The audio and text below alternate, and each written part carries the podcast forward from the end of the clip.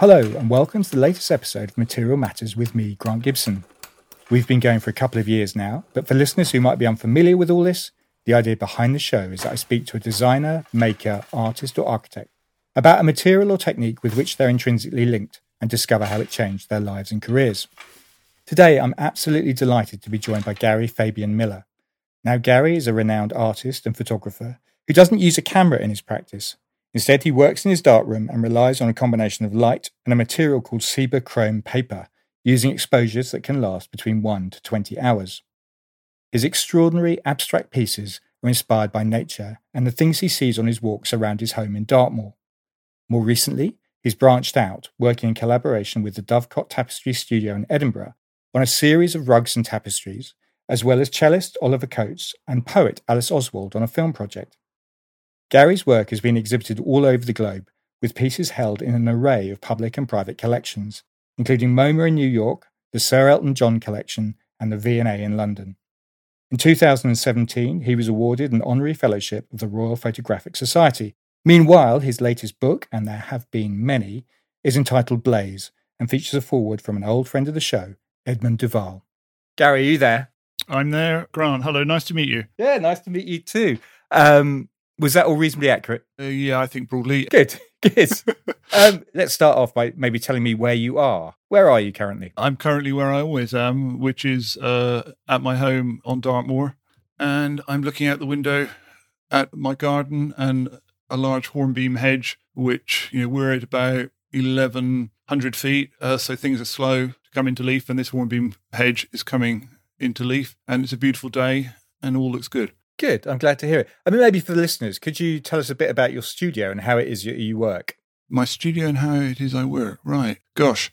So, my kind of the pattern of my day, the way I work has broadly always been the same. So, I walk in the mornings, first thing, as close to sunrise as the time of year allows. And then I come back and I go to my studio, in which is also the dark room. Mm. And it used to have a fairly clear path. And I would go into the dark room and start trying to make pictures. And then it would get to lunchtime and I would stop. And I've, I've lived here for 30, 32 years. And in the early years, I would tend to spend the afternoon gardening, uh, Mm. making a garden. But that's not so much the case now. So, so the afternoons tend to be taken up with kind of dealing with the art world. Dealing with the art world, what does that entail? dealing with the art world that means talking to dealers uh, talking to people you're working with on the making of pictures all the business of being an artist. And then i tend to return to the studio and look at the pictures which have been made in the morning because they have to dry so they're drying. And then i would go and look at them bring them out of the dark room into the studio put them on the wall and see what happened and then I would stop, uh, have a cup of tea, a piece of cake, sit in a deck chair, or by a fire if it's the winter, think about it. Um, and then, depending on the time of year, I'd get ready to go out again for another walk as close to the sunset as possible. So, broadly, you know, that's been the pattern for, for, for decades. For the listeners, could you describe your studio setup? I've had a number of studio setups. The one I have now, I've had since 97. I've got a large studio, gallery like space. It's extremely white.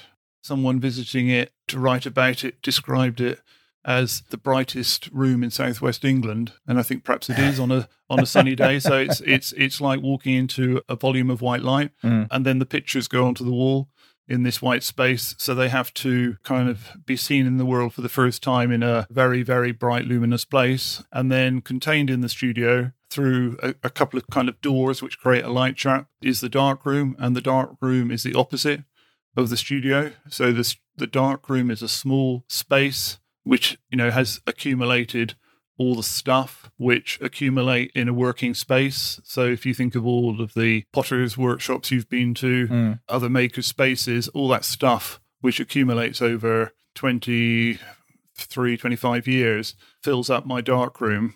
And so in this space, which is the opposite of the studio, which is a bit like going into an underground space, you know, total absence of light, except electric light to work out how you're going to make pictures is the dark room. Yeah. Gary, it sounds like you could work unaffected by this virus that the rest of us have been coping with for the past 13 months or whatever. Yeah.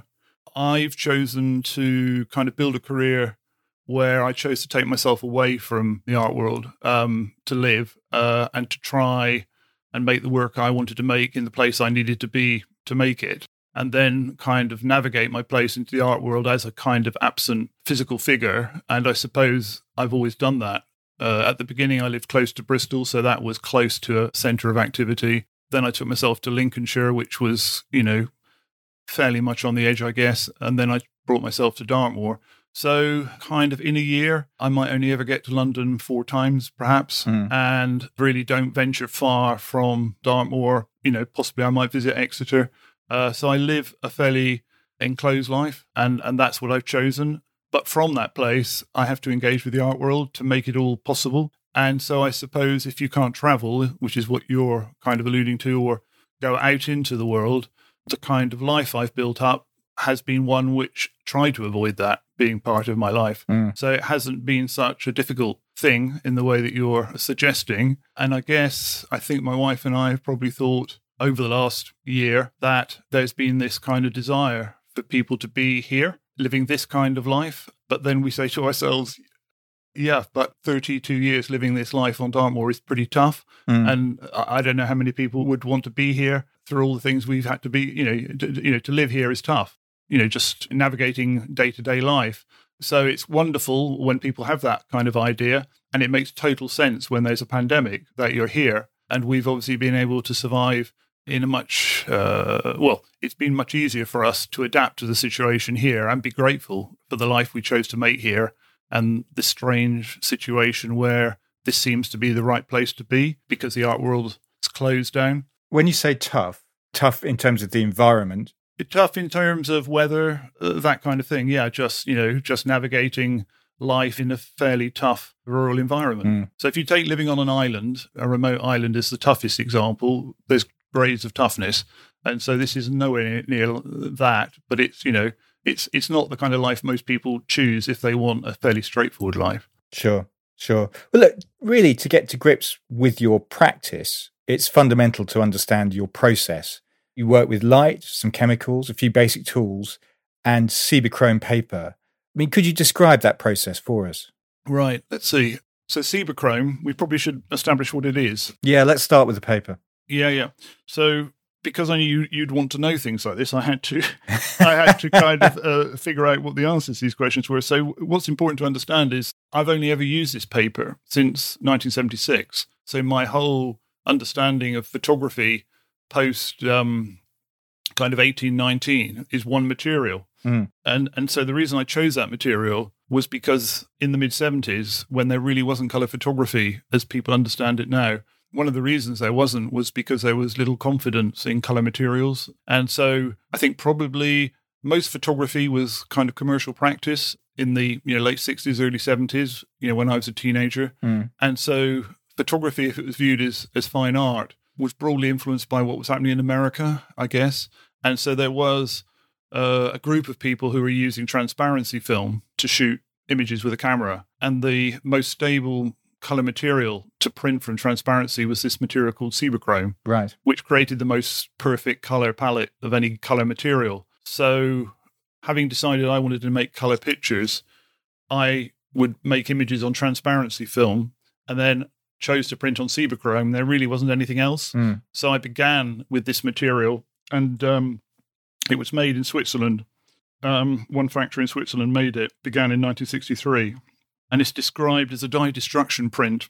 So, all the dyes are embedded into the surface of the paper, and then the color palette of light that falls onto the paper activates these dyes. So that's the way the image appears on the surface, and then it goes through a processing cycle where one of the chemicals, the bleach, destroys the dyes that have been used and activated during the exposure. And at the end of the processing, when you pull the image out of the drum and see it for the first time, that's what remains on the paper.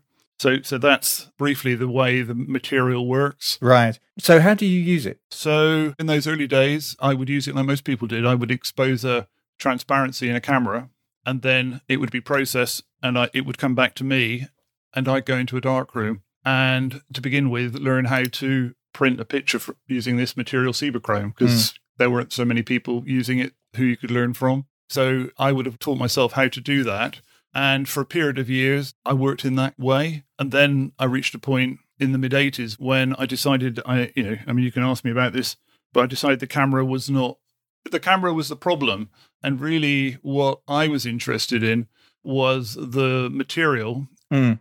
and the light. And so I had to conceive or consider that there could be a world where a camera was absent and you could work directly with light and this light sensitive material with this remarkable characteristic to make images appear. And so then that's the practice which kind of began around the winter of 84, 85. Right. And so, how does that work? What do you do when you get in the darkroom? Right. Okay. Well, so then that's like any practice that evolves over over decades. Uh, so in those early days, the key thing to understand is so one day I decide that the truth of photography is the materials, the light sensitive materials that we invented, and how you engage with light to work with that material. And through a frustration with the tool, which is what the camera is, in being able to build a direct relationship to the beam of light and the material, I had to conceive there's a way you could make images appear without it. So, what's so important is to understand that as you evolve, I could have only evolved in this way if I had been working with a transparency film on which an image existed, which I could then print in the head of a color enlarger, just like conventional photography, onto a piece of paper. So over a summer, I began to realize through various experiments that instead of trying to photograph the thing, which in that case was I was trying to make pictures which were about the sun pulling plants out of the earth in fields of wheat primarily. And I was making complicated exposures with the camera about this, and they were not succeeding. So I thought, well, what I have to do is take the leaf of the wheat and take that to the enlarger and place it in the carrier, and that becomes a transparency. Uh, then I print from that, and an image should appear. So that's the kind of idea. And so I do that, and it happens. And so there's like um, a sense of revelation and wonder because you've found out that that's a possibility. Um, and so then that was the beginning of what then became my practice and continues to be so. So for the first few years, all of my work was based on working with plants Right. because that was the only known intermediary.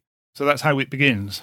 So, for somebody who is a bit of a novice when it comes to this kind of thing, Yeah. my understanding is you bring the object, a plant or whatever, Yeah, put it into the photographic enlarger, yeah, you shine light through it, yeah, it hits the paper, and then gets exposed. yeah, yeah. So that's how we begin. Yeah. So the beauty of that is the simplicity of it. Also, the beauty of it is that's the beginning of photography. Mm. So that's saying that to understand the material, I had to go back to the first exposures, which were the Fox Talbot plant exposures, and then reconsider what photography might be if a camera hadn't come along. Mm. So all of those cultural things would have fed the desire to try and make images in this way. But the primary desire was for me to have a direct relationship to a plant and its relationship to the sun. And, and so those two things kind of run in parallel when I find I can do that. Yeah, yeah. But Fox Talbot wasn't doing that. You know, he was placing the plant directly onto the paper with a sheet of glass on top of it and putting it out into the sunlight, and an exposure would be made.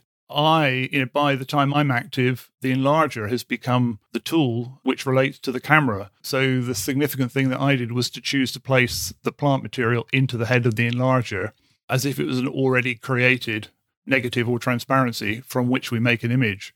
But for that relationship to photography, I wonder if I'd ever worked in the way that I did. So to have started in photography, a camera based medium at that point in my life, I had to be there to then put it away and understand that the materials were the transparency, in this case, at that moment, and the piece of paper and the beam of light and the chemistry.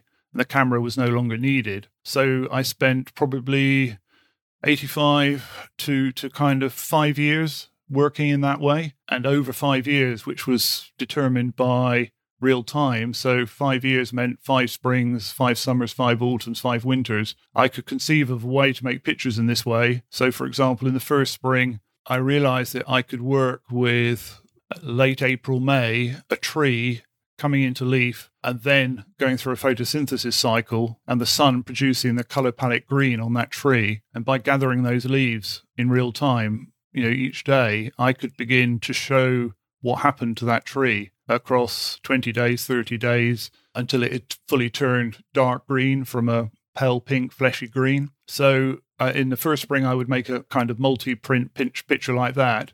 And then that moment would pass, and I'd have to wait a whole nother year. You'd have to wait for another spring Yeah, to come yeah. before you could start making that kind of work again, which is really interesting. And the, the patience required must be immense, Gary. Uh, well, it's all fed by an energy, isn't it? Because you know I've conceived of how to make art like this, pictures like this, and then you have to figure out well, what do you do with this? Mm. You know, this method and these materials. So uh, it means you know you're making these pictures, learning as you make them. You don't have an example to look to, and then the moment passes, and then you go into the next season, and you carry all of that kind of idea and energy with you. Uh, but then you know that these ideas all just have to wait. You know, it seems strange that for five years you could only be working with a beam of light, plant material, a paper, in a chemistry. But it was, you know, that was just the way the world is, and, Yeah, yeah. and you just had to conform and become part of that cycle of activity. Could we talk a bit about the Cibachrome? Yeah. Because in 2012, it was announced that it'd be no longer be made. Yeah. So, in other words, I'm presuming that you're running out of this material. Yes. By 2005, there aren't many people using this material. Mm. Um, so already you've a material which is just over 40 years old. So I was born in 57. So the material is five years after I was born, it came into the world. And by 2005, it's being discussed that it's going to end. So this small group of people that are using it, which is why it's going to end, begin to know that their material may leave the world. And that caused my work to change in 2005. But in 2012, that's when the factory ran the final production of paper and chemistry. So, So, what did you do? Did you just buy loads of it? Or how does that work? yeah, so it's all rumors, isn't it? In the sense that at that point in 2012, my memory is that a a, group of people, you know, I don't know who these people were. I mean, I I know of about four or five people, were contacted by the factory to say, you know, we're closing down and this is your last chance to order these materials and then it will be gone. Um, so in my case, you know, one had to imagine how much of this material you would use over a period of time. It has a life cycle. So it's not as if you could buy it and stockpile it and it would see you to the end of your life Right. because it, it would no longer work. You know, it has a date connected to its life cycle. So you could take a risk that it might still be active five, ten years after that date, but that would be a risk you'd have to make a judgment. Mm. So I bought what seemed a large amount of materials and, you know, it was a bit protracted, but they eventually arrived. You had these materials. You worked with them and they went beyond their life cycle dates and you continue to work with them. But then the calculations you made, you know, weren't accurate. So you were beginning to run out of certain paper or the different combinations of chemistry. And so you could foresee you weren't going to make all the prints that you potentially could because the chemistry was becoming, uh, there wasn't enough chemistry. And the chemistry is the most volatile, unpredictable element Right. when it goes beyond its life cycle. It must be a very curious sensation knowing that your craft is being taken away from you and there's nothing you can do about it. I know Historic England have come in to shoot your dart room. That must be quite unnerving, I imagine. Does it feel like the Uh, end of days? It is the end of days. I mean, Yeah. it is the end days. The days are almost over, but the end days last a long time. That's what's amazing when you enter the end days. So the end days have gone on for a number of years. If we say 2012, it's now 2021, and pretty much the darkroom's closed. I have some materials, but for various reasons, the darkroom probably is closed. So, you know, if I'd spoken to you in November, it would have been still alive and might have continued a bit longer. But towards the end, what happened, which is kind of quite interesting, I think, is then you get an underground. So you have me, perhaps nine, ten people left who want these materials. And so you're trying to get connected to people that have stopped using this material Right. and they just got it abandoned somewhere. So it's like a black market for a Cibachrome black paper. market like uh, drug dealers uh, uh, is, is is what it became at the end. Uh, it felt like you know meeting people at lockups and and such like. So there was a very interesting period. Are they charging you loads and loads of money for it in that case? Yeah, yeah, yeah. Obviously, it's a massive. You know, some people are, some people aren't. And then what happened towards the end, right towards the end, when there was just a few of us left, there begins to be a kind of looking out for each other. You know, hearing that someone in uh, Switzerland's got some materials, or someone in a council house in uh, Honiton in his garage has got some. Really? And he knows that this guy photography is an amazing material and, and and what needs to be understood about photography is there's kind of art world area of photography but then there's what is most photography which is amateur photography. And that darkroom photography had professional practice but it was an amateur practice you know of camera clubs enthusiasts hobbyists and they would keep the industry going. There would be people who, you know, who worked across all kinds of photographic materials, like car enthusiasts or something. And so you would hear through my suppliers, professional suppliers, of a guy who's got this, you know, this uh, dark room which has reached the end of its days, and in there is some of this material. So you were getting tip offs. Yeah, tip offs. Yeah. And so you'd turn up at this guy's house and it, there was his garage full of this stuff which nobody wants. It's just going to scrap metal dealers. All his dark room is being broken up. All the machinery, the equipment, the, the enlargers. The chemistry is a thing nobody wants. You know, it's a problem. They can't dispose of it. It's dangerous. The, the chemistry is bleaches, presumably. Yeah, yeah, yeah. It's a it's a very dangerous material. Uh, Cibachrome is. Yeah, photographic darkrooms are dangerous places. So the fact that they're over which they are, really, is part of making sense of dark rooms will be understanding what dangerous places they were. They were basically Victorian laboratories, and they didn't evolve much from that. You know, because my dark room is ending and it's the last example of a certain kind of dark room, you know, people begin to understand that these cultural sites are gone. And there's a sadness, but also curiosity and a sense of something is over and people are only beginning to realize it. But in parallel to that, and the lockdown, which you asked about earlier, is a really interesting example of it.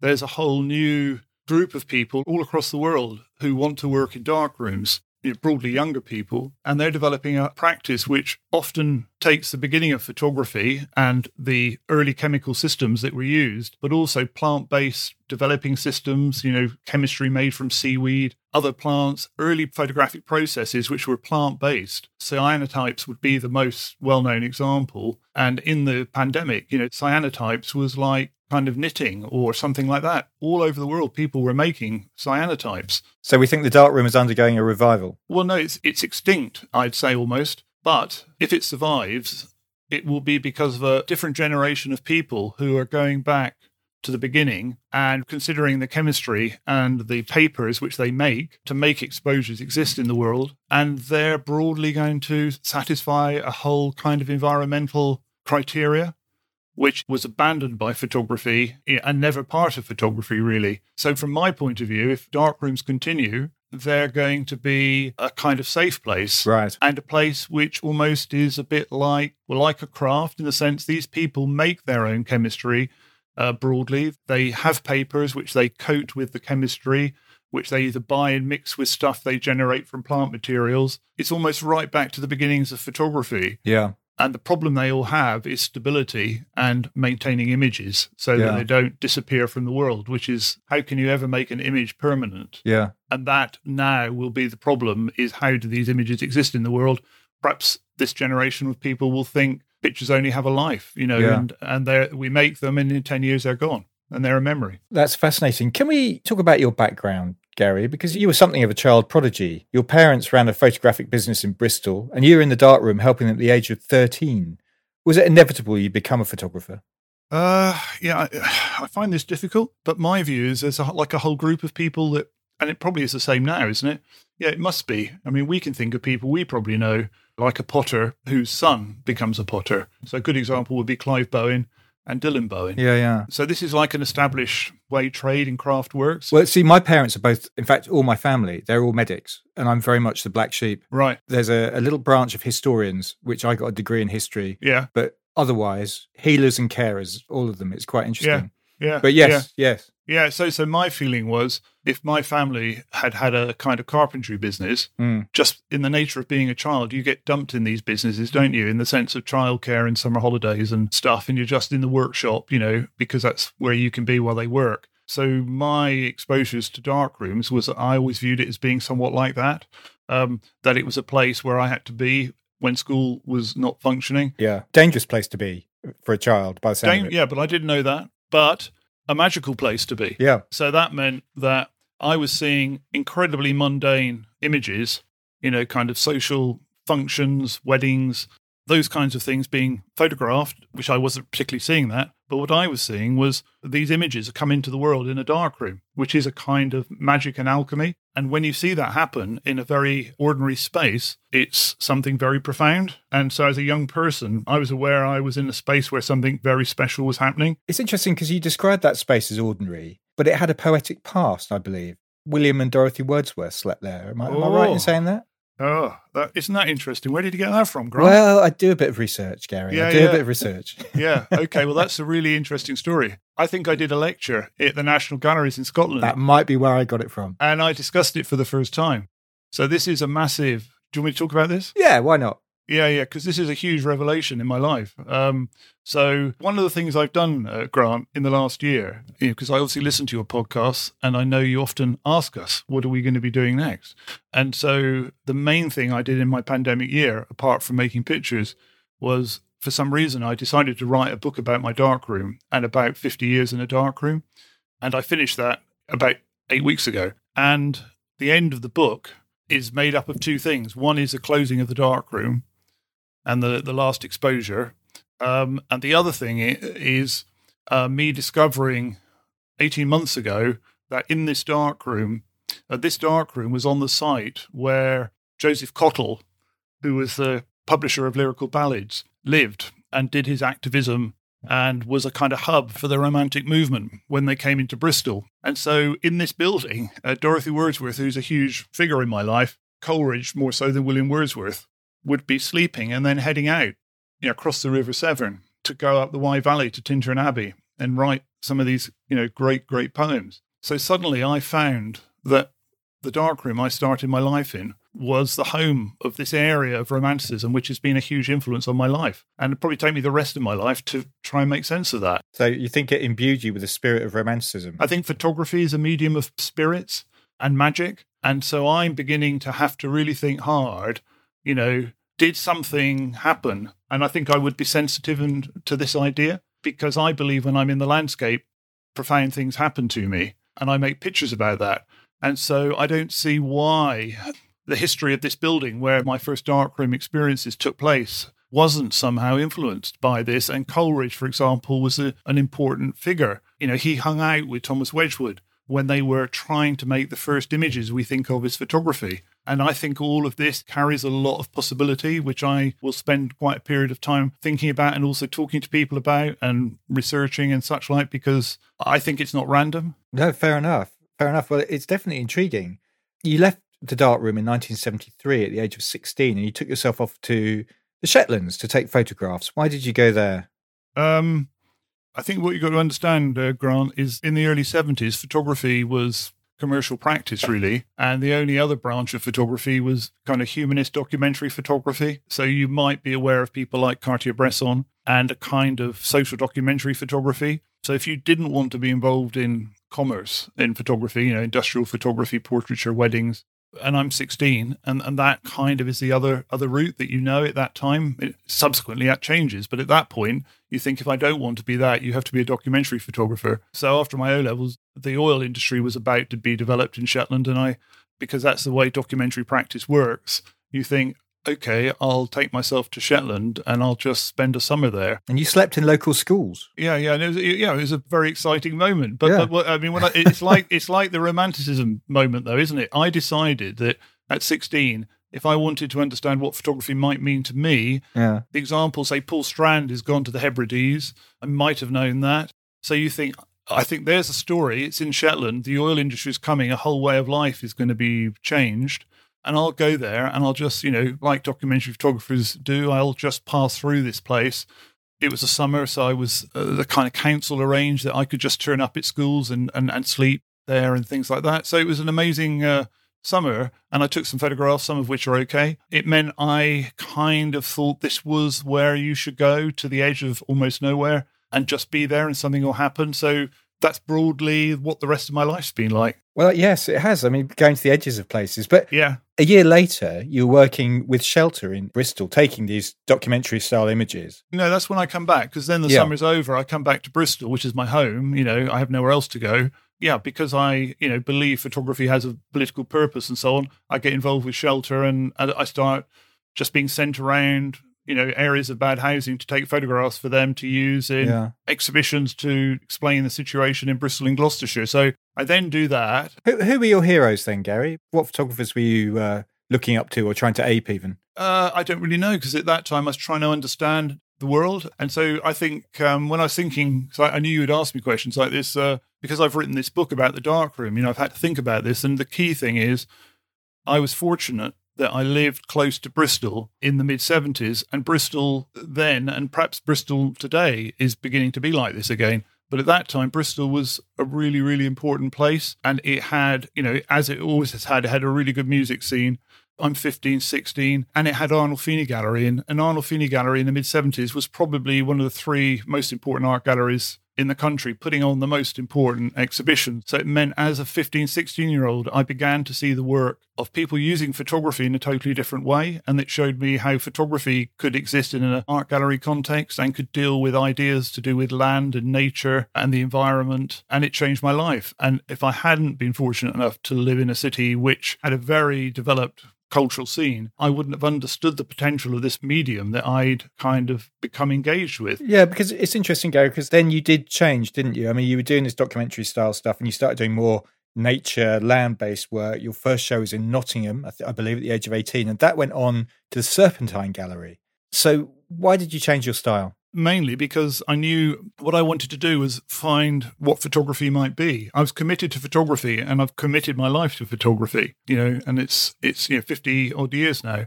So I knew photography was a profound medium, but it, you know, when you're a teenager, it's trying to understand what could it be and where are your examples. And so at Arnolfini, I was seeing shows, these kind of land-based shows. So I would have seen shows with Richard Long and Hamish Fulton, people like that. But equally, I was seeing European photographers who were using color and who were working in a conceptual way. And so I would just go in, uh, like going into a bookshop and see these exhibitions, not knowing who these people were, but seeing photography being used in a completely new way and often color being used for the first time. And so that would have influenced the change to the work, which was called um, Sections of England, the Sea Horizon, which was basically two years photographing the view from my house across the Severn Estuary in a kind of conceptual serial based way, which was fed by seeing work of this type at Arnolfini. And I think the other critical thing is, again, because I've written this book, it really helps you understand why your life changes. And an art bookshop like Arnolfini in those days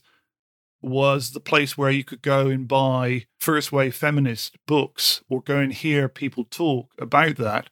So the whole kind of American and British feminist movement had a huge effect on me in suggesting a different world order in which a totally different attitude to nature exists than a, a male dominated view. And so as a teenager, that was incredibly formative. So writers like Susan George, kind of one of my heroes, you said, who are my heroes? Well, like probably in my you know, top of my triangle is the person who we refer to as the goddess, uh, Marina Warner. You know, I would have read Marina's books then. And then Marina, you know, has been in my life ever since. And she's a close friend of mine now. And things like that, you know, changed my life. And if I hadn't had access to things like that bookshop, going to hear uh, Adrienne Rich talk at Arnold Feeney, it kind of completely changed my life, like being in Bristol and punk happening. Then what's interesting, you say that, and I'm sure that's absolutely true, of course, but then you took yourself away from it all and you moved to Lincolnshire, as you already alluded to. I mean, that seems like a very brave thing to do. Yeah, that's because you have to escape, isn't it? You know, if you have kind of evolved like this tradition that you said of medics and what have we, I needed to escape uh, this photographic context I existed in, in in which a family business exists, and I don't want anything to do with that. So the only way you can you can um, do that is by physically removing yourself, which is what I chose to do. Which Bristol was a very good place to be, and photography, color photography, was beginning to happen at Arnolfini. I showed at Arnolfini in '79. You know that was a very brave thing of them to do. They gave me a uh, a one person show and Paul Graham spread across one of their slots, and neither of us ever had a, an exhibition before. But that reflected so well on the culture of Arnolfini that this kind of group of young people that kind of hung out there, they would look at their work. You know, I remember the curator coming to see me in my home, wanting to see what these pictures were, and then deciding he would show them. That was a, a remarkable thing. I, I hope it still happens. Yeah, and I went to Lincolnshire because, like many people, like many potters in the 70s, you go somewhere where it's cheap. And I wanted to go somewhere where I could buy a property with some land and kind of make a way of life. Mm. So I went there, and I think at the cost to my photography, probably. Really, you believe that? Uh, well, you know, Lincolnshire was a backwater then. I might suggest it still is. so I went there, and then to survive there is very hard, and the landscape is really tough. Yeah, I almost felt I was starting again, and so I suppose Lincolnshire. The difficulty of Lincolnshire was probably caused me to remove the camera. Well, I was going to ask. It was it was while you were there that you decided to stop yeah. using the camera. Yeah, it was. But that was after a number of fallow years off the back of the Sea Horizons, which had been Right. very successful. You know, exhibitions were going to happen, you know, in kind of Sheffield and places like that, Lincoln. But then when they happened, they became the first cameraless photographs because this this change uh, happened. And because I'd made this garden, you know, all the pictures I made in those five years all came out of plants that I'd cultivated and grown. So the move to try and make a way of life and make a garden caused the pictures to happen. So though it was fallow in a camera-based photography world, it enabled me to grow the materials from which I then made pictures. And was there anybody else working in this way at the time? Did you have role models as such you could look at? Uh, at that time, Grant, and you probably will remember this. I mean, uh, you know, by the time we get to the mid '80s, organisations like Common Ground um, and a kind of environmental charity who who still still exists, but they their golden period was kind of mid '80s through to the early, well, I suppose mid '90s. But for about six years or so, they were one of the main kind of catalysts in environmental art-based practice, and they worked a lot with the South Bank, the Arts Council, on big projects. And so, for example, when I was at Lincolnshire, one of the people I spent a lot of time with in the mid 80s was Andy Goldsworthy. Andy and I used to do a lot of projects together. He came to Lincolnshire, you know, he made work in my garden. I did an exhibition of his work in a chicken shed in my garden. Andy and I felt really close, you know, because we did feel we were kind of outsider figures. And Andy's relationship to photography was problematical because, you know, his photography wasn't great in those days, but it was critical in people being able to see the sculptures he made in the landscape. And subsequently, Andy's photography works being, you know, it's been very, very high quality. Uh, you know, I've I've memories of Andy and I with our Cibachromes. His were being printed by Charlie Meacham. I was printing mine, and you know, us kind of mounting them onto cardboard for exhibitions. There's always been people around like this, you know, in my life. Really interesting people. So Andy was one at that time, and the land art group, you know, like Richard Long and so on, who who subsequently I got to know a bit, and Hamish. You know, these were all really important people to show you you could make a a way in the art world if you worked in this way. It's interesting, Gary, because I mean, you have alluded to this just now, but you've obviously been hugely successful. But it seems to me you don't quite fit in the photography world or the fine art world necessarily. I mean, you get compared to a country potter quite often. And, and in fact, you've compared yourself in this interview. And I was intrigued to see Edmund de Waal writing the intro to the book. I mean, I know he's not a country potter, but I mean, you've described yourself as a peripheral figure. Is that really how you feel? Uh, no, I feel like an edge player. Right. So, so my question is, where's the centre? And I think the centre is on the edge. But just think of the group of land artists, for example. You know, Andy has always been on the edge. You know, he's up Mm. in Dumfriesshire. David Nash is on the edge. He's in Blaenau Ffestiniog. You know, Hamish is in a village somewhere near Canterbury. Richard Long was in a village outside of Bristol. These kind of older practitioners showed me that you could be wherever you needed to be.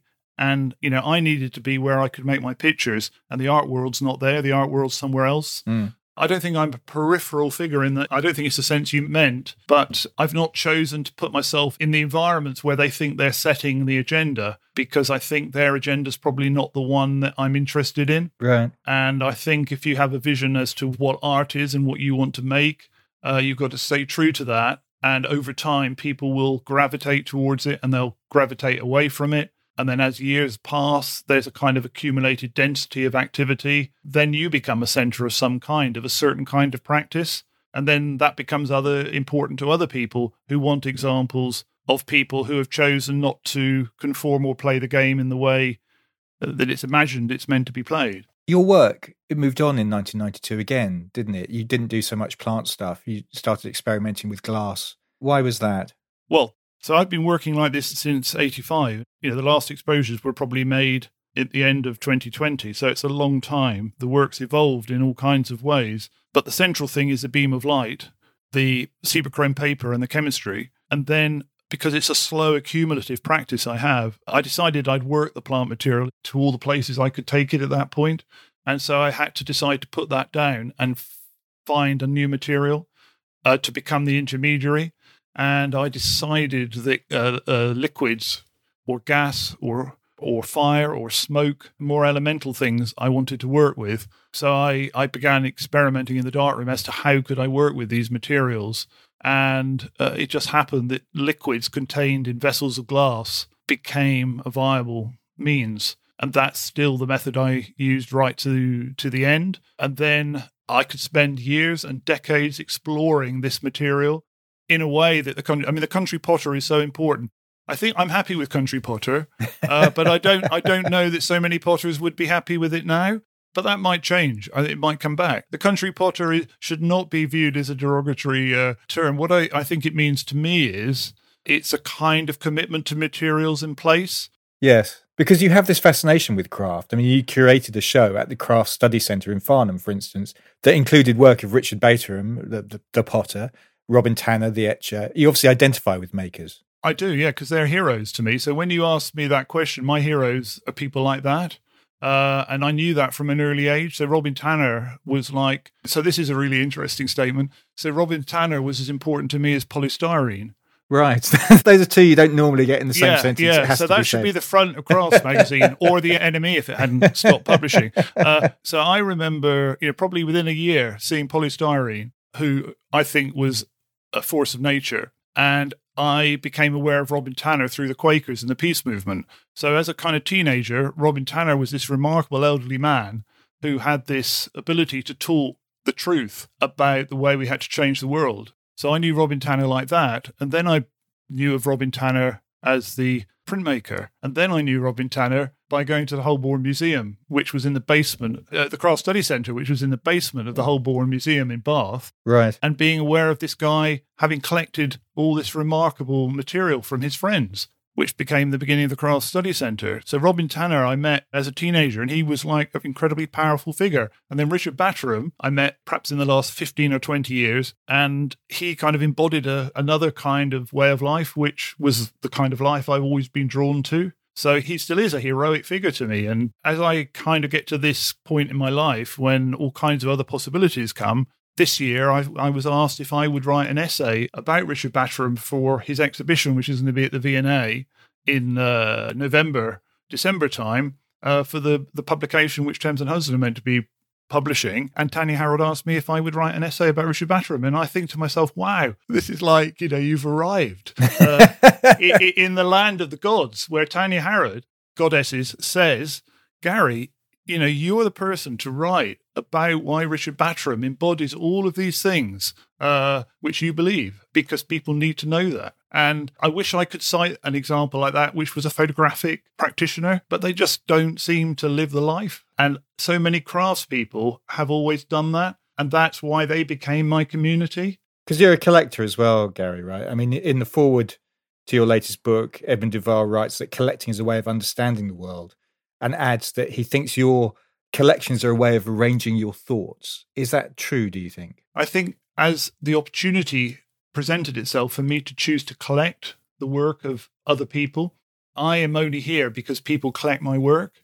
And you know, I've made a living as an artist since the mid 90s, and that's an incredibly privileged position to be in. And then when that opportunity comes to collect other people's work, which you can't believe you'd ever have in your life, that's something I've chosen to do. So, for example, Richard Batterham, I have a very large collection of his work, and it kind of is fundamental to the shape of my life living with these things.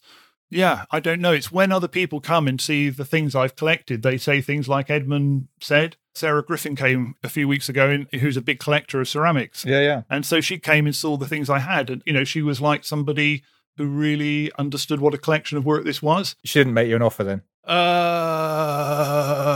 well, she's trying oh, to persuade. She she's trying to persuade me to write the Richard Batterham essay. Oh, there you go. But it's just wonderful to be in the company of somebody who understands the things that you've placed value on. Because most people who come here look at all these and think, gosh, this is a lot of pots. What is all of this? Uh, I'm happy to call these people potters. Uh, Richard Batterham has a strong view. He, you know, he doesn't like to be called a ceramicist. He would say he's a potter, and I'm I'm happy with that. But I quite like the fact I have Richard Batterham's work and say Svend Bayer's work, and I have Edmund's work, Edmund de Duval's work, and they're all important people to me. But I'm aware that within that community, there's a huge division. They're quite different, aren't they, between yeah, Rich and yeah, Edmund? yeah, a- and, and they have chasm. strong views, and so I Yeah. I really like the fact they can both exist in my world, Mm. and I can be a friend of Svend Bayer and of Edmund, and perhaps they might realise they're much more of a family uh, than than their squabbling suggests. well, uh, more recently, you've expanded your practice. There have been these rugs and tapestries for the Dovecot in Edinburgh. How did that come about? Well, that all comes from this craft space, which is, I guess, why we're talking, isn't it? Yeah. Because it's because I live on Dartmoor. I live half an hour from Dartington. So if you go to Dartington, one of the great pieces of art on public display in Britain is Elizabeth Peacock's banners that hang in the Great Hall at Dartington. So all the years I've lived in Devon, these have been part of my life whether it's just going to look at them or being there for a concert and sitting listening to music with these banners hanging in this wonderful building. So, this kind of enigmatic figure, Elizabeth Peacock, I got more and more drawn to, wanting to understand who she was and how could she have made these pieces. Uh, Tanya Harrod, I've had interesting conversations with about this because it's so hard to understand how she conceived of these pieces. And you know, did she have knowledge of what was happening in the Bauhaus then? Probably not. And they so much of the quality of this work is of the quality of the work that people were making there at the same time. So Elizabeth Peacock was my interest. And so I was beginning to develop an idea of an exhibition around Elizabeth Peacock. And I'm not kind of quite sure how this happened, but Simon Olding at Craft Study Centre got involved with the idea of it because he had the archive. And David Weir, who was running Dovecot, Right. somehow got drawn in. And I think that was because I show with Ingleby Gallery in Edinburgh and he'd known my work from the many shows I've done there over the years. And somehow I used to go and visit Dovecot. That's what happened. I used to go whenever I was up for a show with Ingleby, I would always go to Dovecot. And I was a big fan of Dovecot. And I was aware when I went there that no other artist would go round to Dovecot. But for me, it was like one of the places I had to go because something special happens there, hmm. making these tapestries. It's an extraordinary place. It is, yeah. So I think I got to know David through that at some openings and so on. And somehow he got drawn into the project. So we had an idea of a project which was Dartington Craft Study Centre and Dovecot. It would be an exhibition. And then the tapestry developed out of that. The idea of working with Dovecot on a tapestry, which I was very interested to do. Right. So I began with uh, David discussing that and then the idea of making rugs, and it all just kind of evolved. But Elizabeth Peacock was the key There you go. figure. But for Elizabeth Peacock, it probably wouldn't have happened. Yeah. Well, I was not expecting Elizabeth Peacock to be in that story, but there you go. I mean, is it a strange sensation watching another maker translate your work? Well, I think since 2009, when I knew I had to change my practice because the Chrome was going to be gone, I had to decide that the photographic exposures had to exist in another way in the world.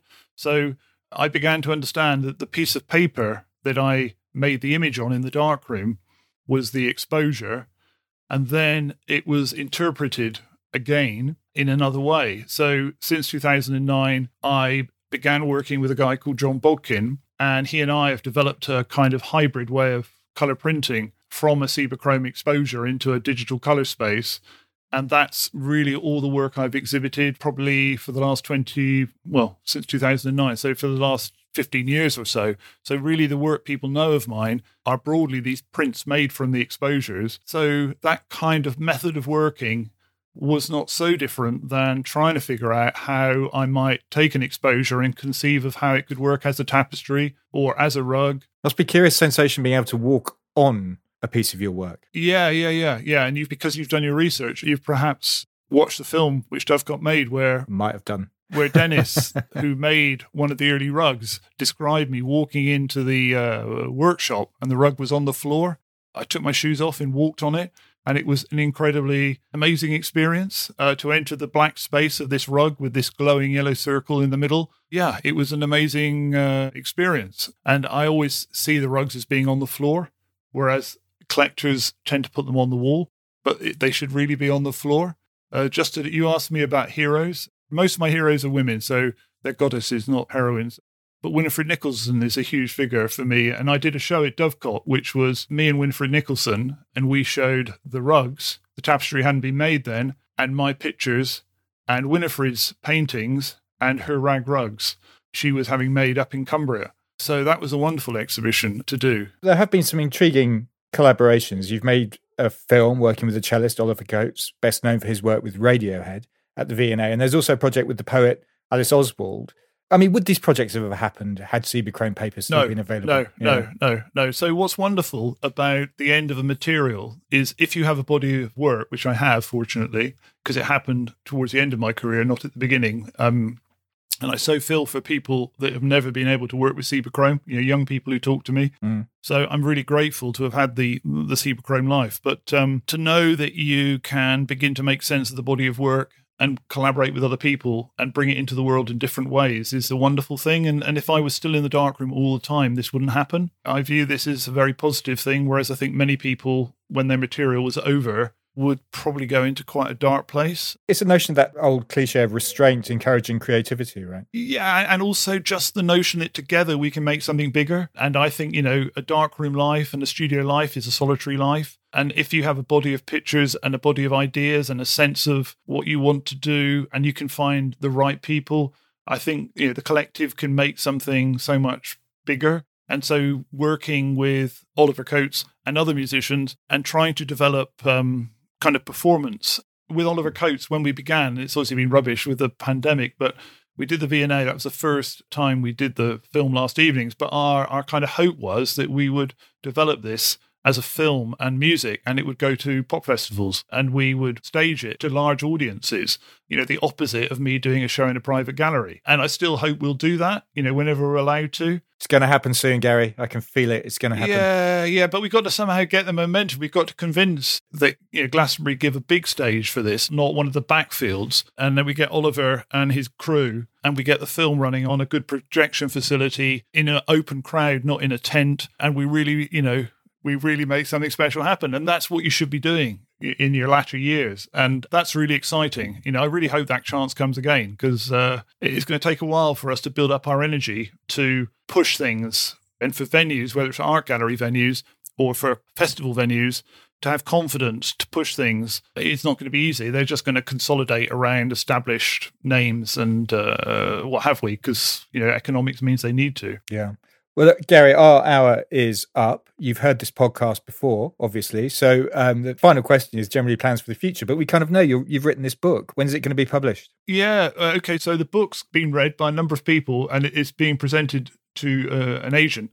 So I'm really hoping that that develops, but it can have a life in the art gallery publishing world if that's necessary. But the reason I wrote the book broadly when the year came, the pandemic year came, was I was about to get an honorary fellowship at the Bodleian Library and that all froze because of the pandemic. So I thought, and that was going to be about my dark room. That would be what my fellowship would be about. So I thought I would begin to write this book, and it would become the foundation for the fellowship. And and that that's what's happened. So in the autumn of this year, 2021, I'll, I'll begin a two year fellowship at the Bodleian Library, which will look at my darkroom and darkrooms as cultural sites. And over two academic years, I'll do a series of lectures about this subject. So the darkroom book will get published into that context, but hopefully not just within an art gallery context, but within a broader publishing context. So that's a collaborative project as well. You know, and how wonderful that is. Well, it sounds very exciting. I look forward to it. Gary, thank you so much for your time. Yeah, well done, Grant, and continue the podcasts. Thank you very much. I will. Big love. And to discover more about Gary's work, go to garyfabianmiller.com. As ever, there are images from the interviews as well as little films and other things on my Instagram page, Grant on Design. And you can find all the podcasts that I've done, sign up to my newsletter, and lots of other stuff at grantondesign.com. Finally, and this is really important, if you've enjoyed listening and want to see this podcast flourish, then please rate and review on Apple Podcasts or wherever you listen to this from.